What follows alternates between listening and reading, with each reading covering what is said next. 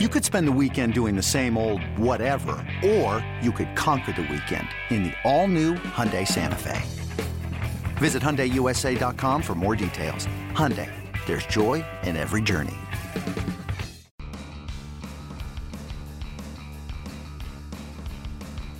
You're listening to MLB.com Extras, brought to you by MLB.tv. It's baseball everywhere.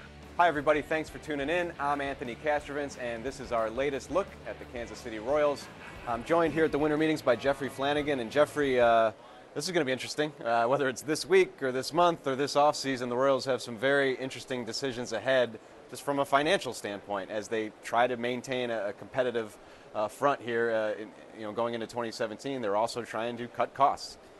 You got to blow it up, trade everyone. I mean, It's one way to go about yeah, it. you're right though. I mean, they're, they're at a crossroads here. They got seven or eight free agents after 2017, but you got to balance that with trying to be competitive and getting back to, to the World Series next year. So, do you make uh, a couple of you know deals here or not? Uh, it has to improve the team now and toward the future. So that's the tricky part. But yeah, financially they're, they're strapped too. The payroll's at going to be 145, which is going to be another record.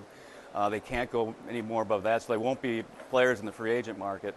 But uh, you know, they, they could. You'll hear you'll hear Wade Davis's name pop up, or, or Jarrod Dyson, or maybe Lorenzo Cain. Uh, you're going to hear a lot of rumors like that. Yeah, uh, and, and one thing I wonder about the Royals, this new collective bargaining agreement. Now we know that the terms moving forward the next five years, and um, uh, you know draft pick compensation has changed so drastically. You wonder if that does change the Royals' mindset when you talk about having so many pending free agents. Now the equation's a lot different. Um, you know, before maybe you you could bank on a, a, a first-round pick should those guys should you extend the qualifying offer and they sign elsewhere. The qualifying offer itself is a complicated conversation because it's so expensive. Might be 18 million dollars or so. Um, but but now that the draft pick compensation might not be as strong as it once was, maybe there's more incentive to move those guys. Yeah, I mean, you, you, bring up the QO. I mean, it's going to be up to 18 million next year. Well, what what small market team can pay a guy 18 million dollars? Other than maybe, you know, Eric Hosmer is probably worth that much. But are you going to pay Moose that, or Escobar, or you know, even Wade Davis? He's an elite closer, but 18 million. Uh, I mean, one of the reasons why they didn't offer Morales or Volquez the QO this year is, is they were afraid they were going to take it, and now you're stuck paying 17 million to a guy. Um, you know, who's probably not worth that on the open market. So compensation, compensation or not, uh, I think the biggest hurdle for, for a team like the Royals is just offering the QO. They just can't uh, do that to their payroll right now. So, uh, of all the pending free agents, um, I, I think Wade Davis probably has the most tangible trade value in this market just because of how we've seen the relief market explode in general. Um, and you, maybe you could make the case for Hosmer, but there's a lot of first base, Right. you know, DH type bats. So I, I would probably lean towards Davis there. How? What are your expectations there, basically? And we know how important the bullpen has been to this club, and yet we know, boy, here's a real opportunity to get some young talent back. And they'd have to get some young talent and, and somebody that could help right now because, I mean, the, the number one concern this offseason was to try to get that bullpen back to a, a shutdown status, which it was not last year. So, how do you do that by trading away its best piece? You know, that's the, that's the tricky part for Dayton Moore right now is he's, he's probably got to have to move someone like that, but he needs to get something big in return uh, because when they faded down the stretch, it was because the bullpen uh, betrayed them, so to speak. So, um, you know, you got Moose, you got uh, you mentioned Hosmer, Escobar, Dyson. Uh, the list goes on and on. Uh, Danny Duffy's another guy who, who could draw a lot of interest too. But do you really want to trade your best young left-handed pitcher? So, all these decisions uh, Dayton Moore and his staff are, are talking about right now. Uh, and Duffy, obviously, there's maybe some uh, attempt to, to re-sign him, Absolutely. extend him. Where, where's that stand right now? Uh, they're still having talks. They're kicking the tires on that. Both sides have agreed that they, they want to do this. So I think it gets done before spring training. okay.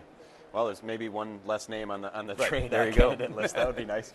Um, Dyson's interesting to me, just as a as a guy who has obviously had great value to the Royals. Um, but if, if it is uh, a possibility to, to shed a, a couple million dollars, and, and he has such such value, uh, you know, in a game that has more of a defensive mindset, and that, that kind of thing.